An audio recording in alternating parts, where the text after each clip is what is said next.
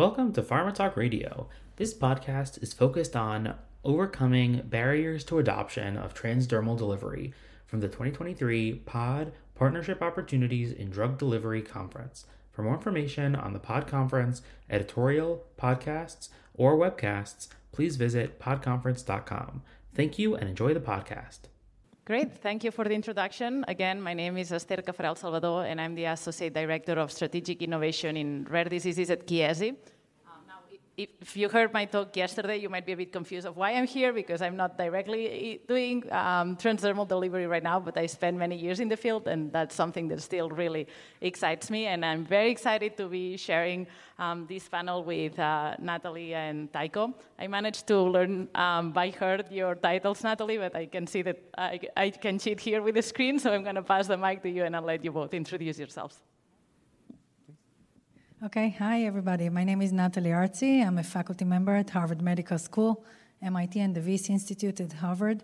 And my lab is really interested in uh, designing uh, rationally engineered materials that can probe the biological environment and reprogram it, and really interested in how different delivery administration modes and materials can help us not only enhance efficacy but expand the therapeutic window such, we can, such that we can understand the drug mechanism of action. So I think those two things really feed off of each other, and that's why we love materials. Hi, I'm Tycho Speaker, um, most recently Director of Drug Delivery and Biomaterials at AbbVie Pharma. Um, actually transitioning to a different role within AbbVie, also in drug delivery and, and CPD. Um, my background is as I'm a physical chemist, but I started as in a career of semiconductor manufacturing and went into um, drug delivery, drug delivery, particularly in delivering RNA therapeutics for an ultra rare skin disorder called pachyonychia um, congenita, that turned into a microneedle project that turned into Allergan and AbbVie. Great. Um, so let's start by looking at this space. So transdermal delivery, the skin is the largest organ, very accessible. But why do we want to achieve transdermal delivery? And as a follow-up question, um, what are the advantages and disadvantages? And I guess just an oversight here because we know um, most of them, but from your experience on uh, what you've been working on, Tycho, on intradermal delivery specifically, maybe we can dig a bit deeper. Like maybe I'll start with you, Tycho. Why the skin, and uh, what are the challenges of intradermal specifically? Well, I would say that um, transdermal and intradermal delivery um, offer a, whole range of exciting possibilities, um, starting with bypassing first pass metabolism, um, the skin as a, target organ in itself, and, I'll probably let Natalie talk more about that in terms of the skin as, as an immune organ. Um, the microvasculature of the skin affords very rapid absorption uh, upon delivery. Zosano, for example, delivered a rescue triptan and got very close to market. Unfortunately, did not, but they were seeing Tmax um, 15 minutes.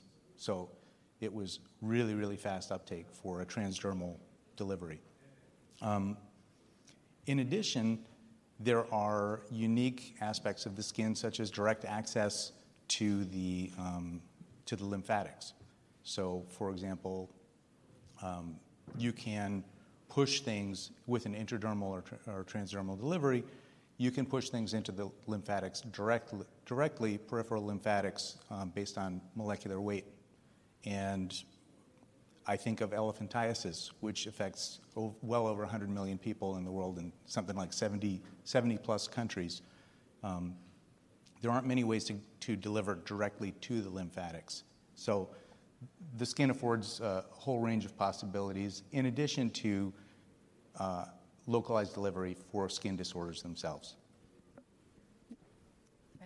Yeah, absolutely agreed. So I think my lab really started with the design of nanoparticles, nanomaterials, polymeric and lipid-based uh, for delivery of a range of therapeutics, systemically or in a target site.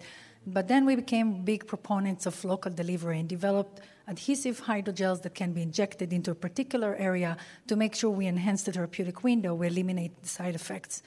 Then we thought that, in fact, there are many cases where transdermal delivery using a microneedle patch can be really the best of both worlds. It can still leverage everything we know about hydrogels that can be uh, tissue responsive and localized.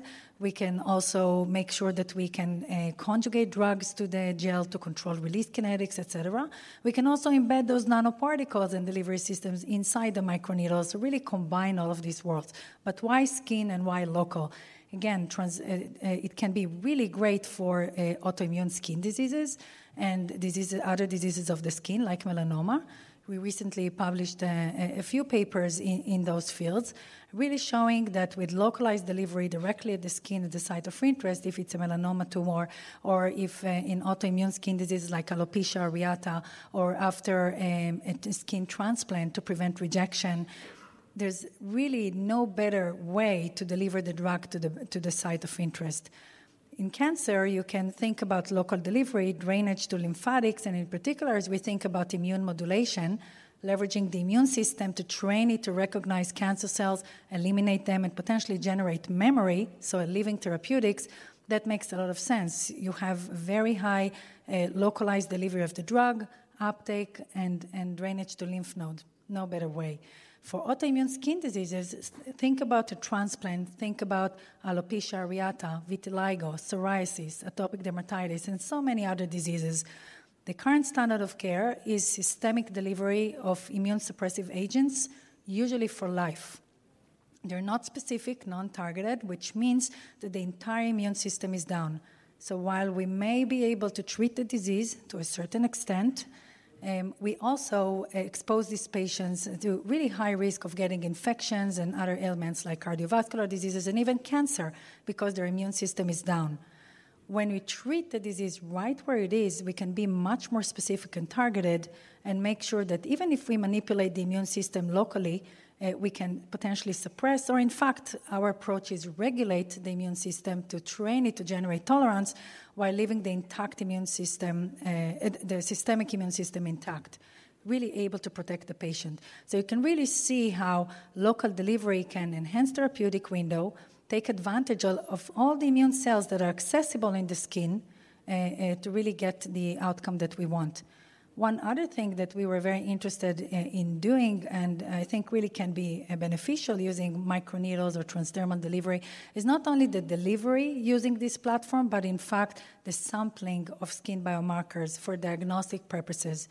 So you can think about microneedle patch that you can apply to the skin that can actually extract and sample cellular as well as soluble biomarkers. And then you can monitor the baseline immunity and a response to a therapy over time non invasively.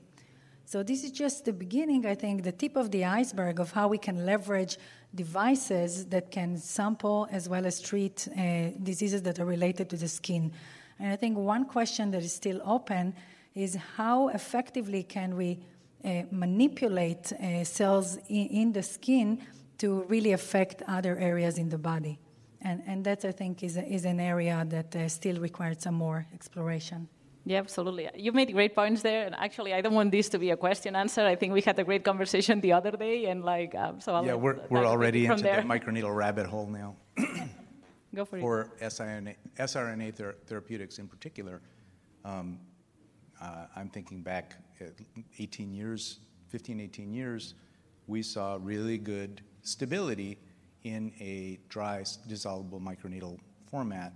Um, so, with regard to siRNA therapeutics that were discussed earlier, having um, having your your API dissolved and then solidified into a glassy polymer matrix can lead to vastly enhanced thermal stability, not to mention the, um, the boost in efficacy and dose sparing that you can achieve with vaccine, with intradermal vac- vaccination as well. Um, you reminded me of early work we did in, in delivering siRNA to skin where we were trying to just assay how much was getting in. And so we had a population of these, these soluble microneedles and uh, assayed them initially to get the, the nucleic acid content, straightforward, applied them to, to our test subjects, removed them, assayed them again. How much, how much nucleic acid did we deliver? And they came out with like 10 times as much nucleic acid load because what we had done, first thing a dissolvable microneedle does is hydrate. What's it hydrate with? It hydrates with the host tissue. And so we were actually extracting more nucleic acid content than we were delivering. Yeah, that reminds me of like my PhD as well was on microneedles for drug monitoring, and I had actually similar results where I felt like I was generating drug out of nowhere, and so that's an important consideration. But I think that the monitoring field is also like very exciting, and if we can look at um, devices that can co- both combine, you know, taking some kind of sampling, maybe sampling biomarkers um, of a specific disease, and releasing a certain drug accordingly based on the needs, um, that would be another exciting field. But let's, I'm going to try not to deviate from our topic today because we could take very exciting tangents here. Um, so in terms, you know, in other barriers um, of adoption of transdermal delivery, we've talked about of some of the physical ones or uh, more at the therapeutic level. But um, what about the regulatory? What do you think are the, the main steps that are blocking uh, um, taking, you know, transdermal systems through regulatory burdens or also patient acceptability? Um, yeah, it really depends on uh, whether you deliver the drug transdermally on its own or with using a material. If we talked a little bit about microneedles, you know, some of the aspects with microneedles, in fact, in terms of regulatory, um, because it's uh, going into the skin, but then you can remove it, um, you, you don't even need uh, to uh, uh, to, to make sure that you use the, the same, uh, you know, long processes for sterilization and scale-up manufacturing and all of that, uh, because you can apply it um, in, in, an aseptic technique, you know, because it just goes into the skin. It really depends what you combine it with.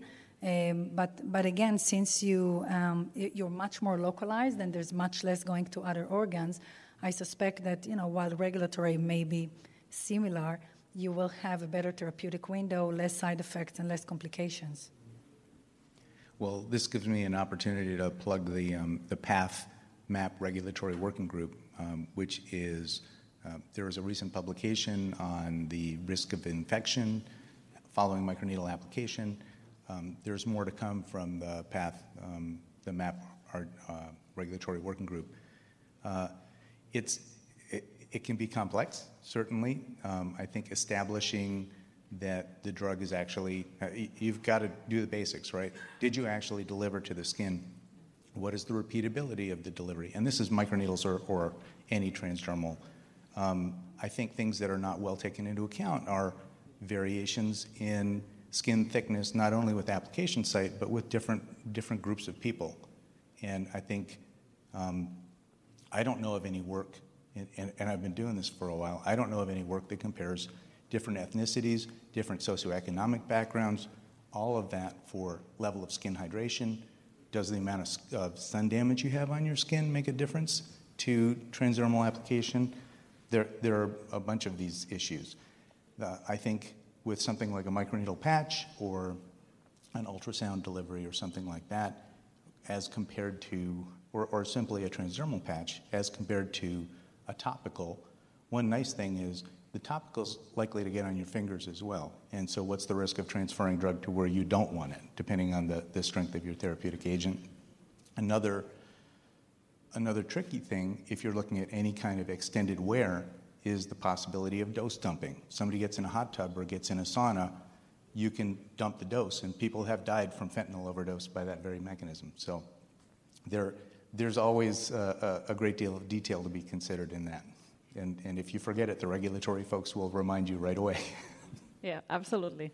Um, let's talk a bit more about cell and gene therapy. Are they like able to be delivered transdermally? I know we've touched on many topics. Like this will depend on what's um, the therapeutic area, like what's the organ that you want to treat. But Natalie, you also have done some work uh, in the space. Um, so maybe you want to elaborate a bit more on that. What might be the roadblocks for this specific um, new treatments?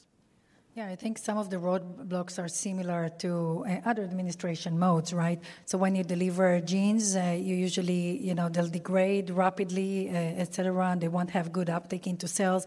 So particles, nanoparticle formulations are probably still necessary. Uh, as well as for cells, when you just inject the cells, a lot of them would die, not necessarily reach the area of interest. Uh, with materials, you can deliver them uh, better and protect them.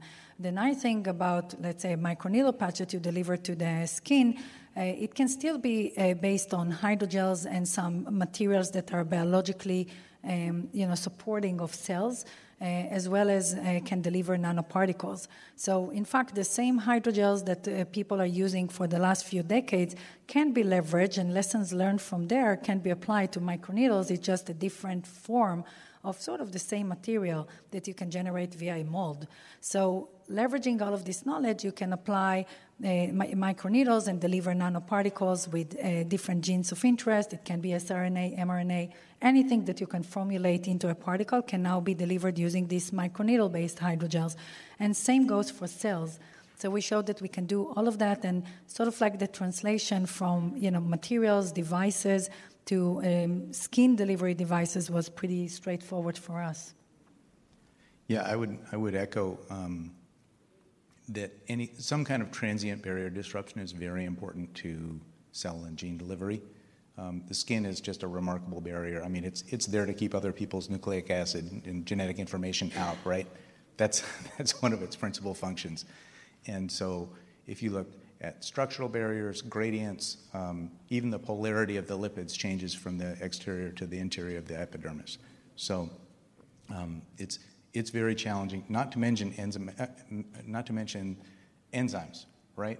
Everybody's covered in RNAs. So if you try to do a topical RNA, it's a real challenge to get anything to go through because your body's busy chewing it up, even with protected RNAs. And you certainly need targeting moieties if you're going to try to get it into. You can get it through the skin maybe, but still got to get into the cell, right?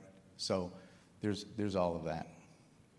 Yeah, and if we move a bit more to like home care, for example, I've done a lot of experiments. You know, like luckily I've had the opportunity to test mostly uh, microneedle patches or similar transdermal patches, both in the skin but also in the buccal space, given that it's accessible. And it's really interesting to see the perception of like the volunteers in this case. Many of them have never heard the word microneedle, um, but then once they know what they are, like they are more keen on potentially, you know, using them instead of an injection.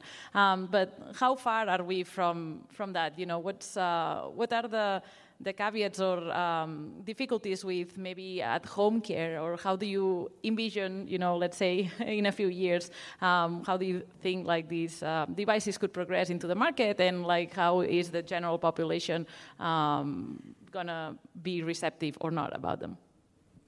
Yeah, I think the first thing is compliance.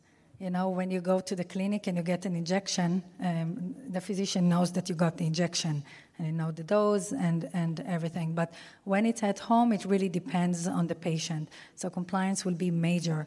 And two, uh, what do you do then with the microneedles, right? Do you send the sample back? Uh, to see how much drug maybe is left in the patch and not uh, uh, did not penetrate the skin. Or if we think about diagnosis and sampling, is there a diagnostic device, you know, that, that is part of this that can give you the output and quantification, or do you just remove it like a band-aid and again send it to the physician and there'll be analysis in in uh, uh, central labs, etc. So really, I, I think the evolution of those devices and how well it will be integrated in terms of therapy and diagnosis uh, will, will also dictate how useful it would be. But I would really say compliance is a major issue. And how do you make sure the patient really uh, have applied the band-aid and applied it well? Uh, you mentioned the different diseases and it will affect the skin and skin thickness. Think about psoriasis where you have scabs, etc. So different severities of the disease, uh, different locations uh, may be more challenging to have the needles, you know, penetrate and apply and release the entire drug. So again, how are we sure that it was applied uh, in, in, you know well, and how much drug really went in will be uh, something else that we need to study. Absolutely, I think that many focus groups or some people like express these like hesitation, like they rather have someone apply the microneedles um, to them so that they know that they are doing this properly, and for that like there are some colorful patches that are indicators of that they penetrated properly, or kind of um, somehow like tracking the the dose that has been released and make sure that it's a, a proper application and um, that the devices are um, reproducible. Yeah, I, I, completely agree, and, and I think there's there's a real challenge to um, the device side Uh, to ensure that the, device functions correctly and that there's some kind of feedback readout with, you know, you've got an audible signal when your auto injector works. It's a little more tricky to do with microneedles, particularly a dissolvable microneedle where there may be a different hydration time, particularly between users, there might be a different hydration time. So there's all of that. It's also context dependent. So I think it's indication dependent. It's also context dependent. If you're using, if you've got a, a press and click applicator that's going to go on your thigh to deliver whatever you're delivering, that may be really reproducible across groups, and you can use a nice strong spring for that. If you're doing something for, for I work for, for AbbVie and including the Allergan franchise, including Botox. There's a lot of aesthetics indications, uh, as well as medical indications, where you might be applying to specific areas. And some clinical settings are going to be conducive to having a big spring go smack. And, and if it's on your thigh, it's fine. If it's on your face somewhere and, and you're in a, a spa like setting, it doesn't really go very well for the patient, right? And, and that leads me to um, another thing that ties back, I think, really well to some of the earlier discussions today, uh, in which is the home setting appropriate or is it clinical setting appropriate? Well, the home setting, there are a lot of challenges associated with confirmation of delivery and are people using it right and human factor stuff for patients actually trying to use it because humans are so clever at using things wrong. And in the clinician's office, you're asking, you, if you're coming with a different therapeutic modality, I think this is a challenge across any, any novel technology, any novel delivery system or anything like that. If perhaps an ultrasound in a hospital setting, that can work. But if your target is clinicians seeing patients in their offices, then, well, how many people in the room have a TV? A bunch of people have a TV.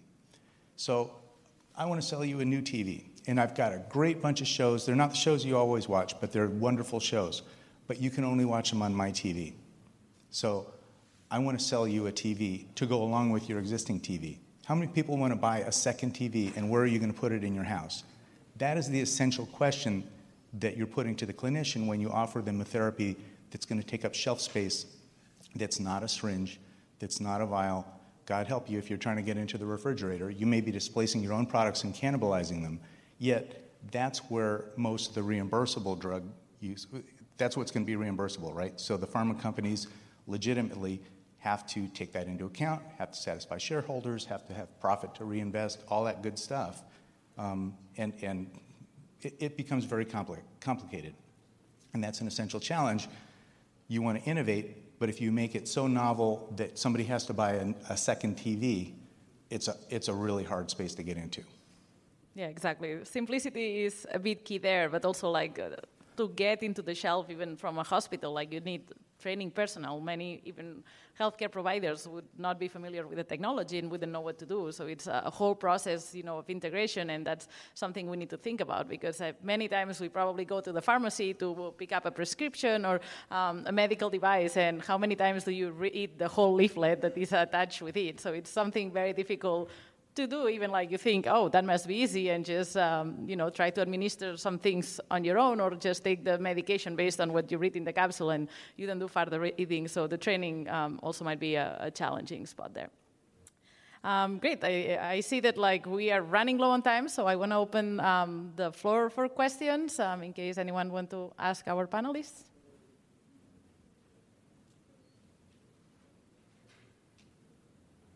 Okay, we'll continue with our topics of discussion because, um, okay, there is one question.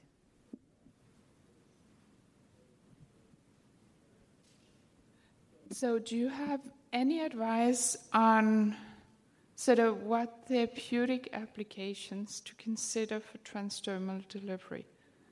Um, and sorry if I missed you already touched on this. Are there, in your view, any therapeutic applications where one should or shouldn't uh, consider transdermal delivery? I, I, can jump in with a, a guideline, which yeah. is that um, inherently transdermal delivery is generally going to be very limited to higher potency molecules. So if so, coming from um, AbbVie in, in uh, immunology, Skyrizi, I think the the starting dose is 80 meg, and then it's 40 meg a month thereafter.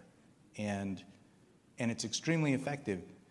You're not ever going to deliver 40 meg using a, transdermal patch or a microneedle patch, unless it's huge. You know, if you want to have a, chair that the patient lies down uh, on, maybe. So you want to go for high potency molecules, for sure. You want something where you're ideally going to have the advantage of either avoiding first pass metabolism or having a very localized delivery or, or a fast onset. Um, if you're going for, if you're trying to do something more long lasting, transdermal, you can have a wearable patch, but then you really need to address dose dumping and, and making sure that you get the correct fraction of the dose delivered, that it's consistent across different groups. And, I, think there's a lot of research to be done there to characterize across different groups. Yeah, those are great points. One other thing to add so, in terms of the dose, how much we can load, in fact, there are different types of microneedles. So, there are ones that are hollow that you just deliver, there are ones that are just coated, where, for example, a polymeric coating uh, holds the drug. But there are ones that are based, for example, on hydrogels, where the entire needle is composed of a material that can deliver a drug. So, you can really have a range of doses depending on the design of the uh, microneedle patch. The other thing, as it goes as, uh, with regards to the indications, you have the ability to apply the microneedles, deliver the drug, sample quickly, and remove it within a few hours, and you're done. But there are other applications where you can imagine uh, that the patch stays there for weeks. And then you can have local and sustained delivery of therapeutics, and those can entail different applications altogether. So I think there's still a lot to explore, and there's a, a many diseases that can benefit from that. And I would say maybe to add to the guidelines that anything that relates to the immune system, which is a lot, um, you know, it's a great place to start just because of the accessibility and so many immune cells in the skin that we can uh, target pretty easily. I, want to jump in because Natalie made a great point. With hydrogel forming microneedles, in particular, I would direct you to the work of Ryan Donnelly at Queen's University of Belfast, has developed a hydrogel forming needle that, that swells up after insertion into the skin that transmits drug from a, a backing.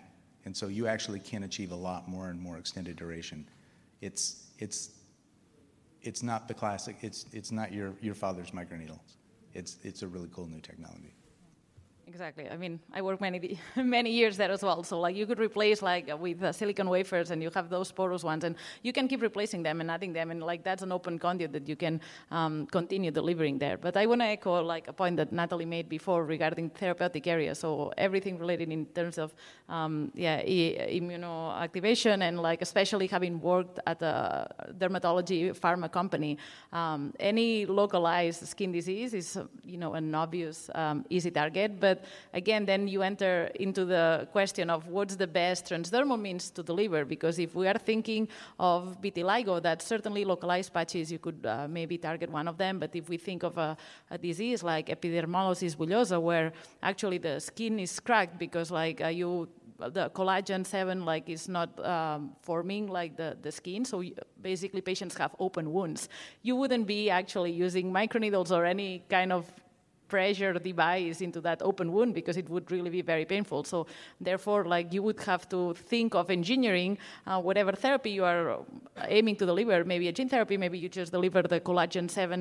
Um, gene and it's an open wound so it just there is no skin barrier that you need to overcome so supposedly it would be easier greater absorption but again it's also kind of a, a disease that might be want to treat it systemically because it's usually even if you have a wound expressing in one part of the body like uh, there are more to come in different parts it's not only localized. So there is a whole thought like of matching you know like the delivery system with the disease that you are um, targeting there.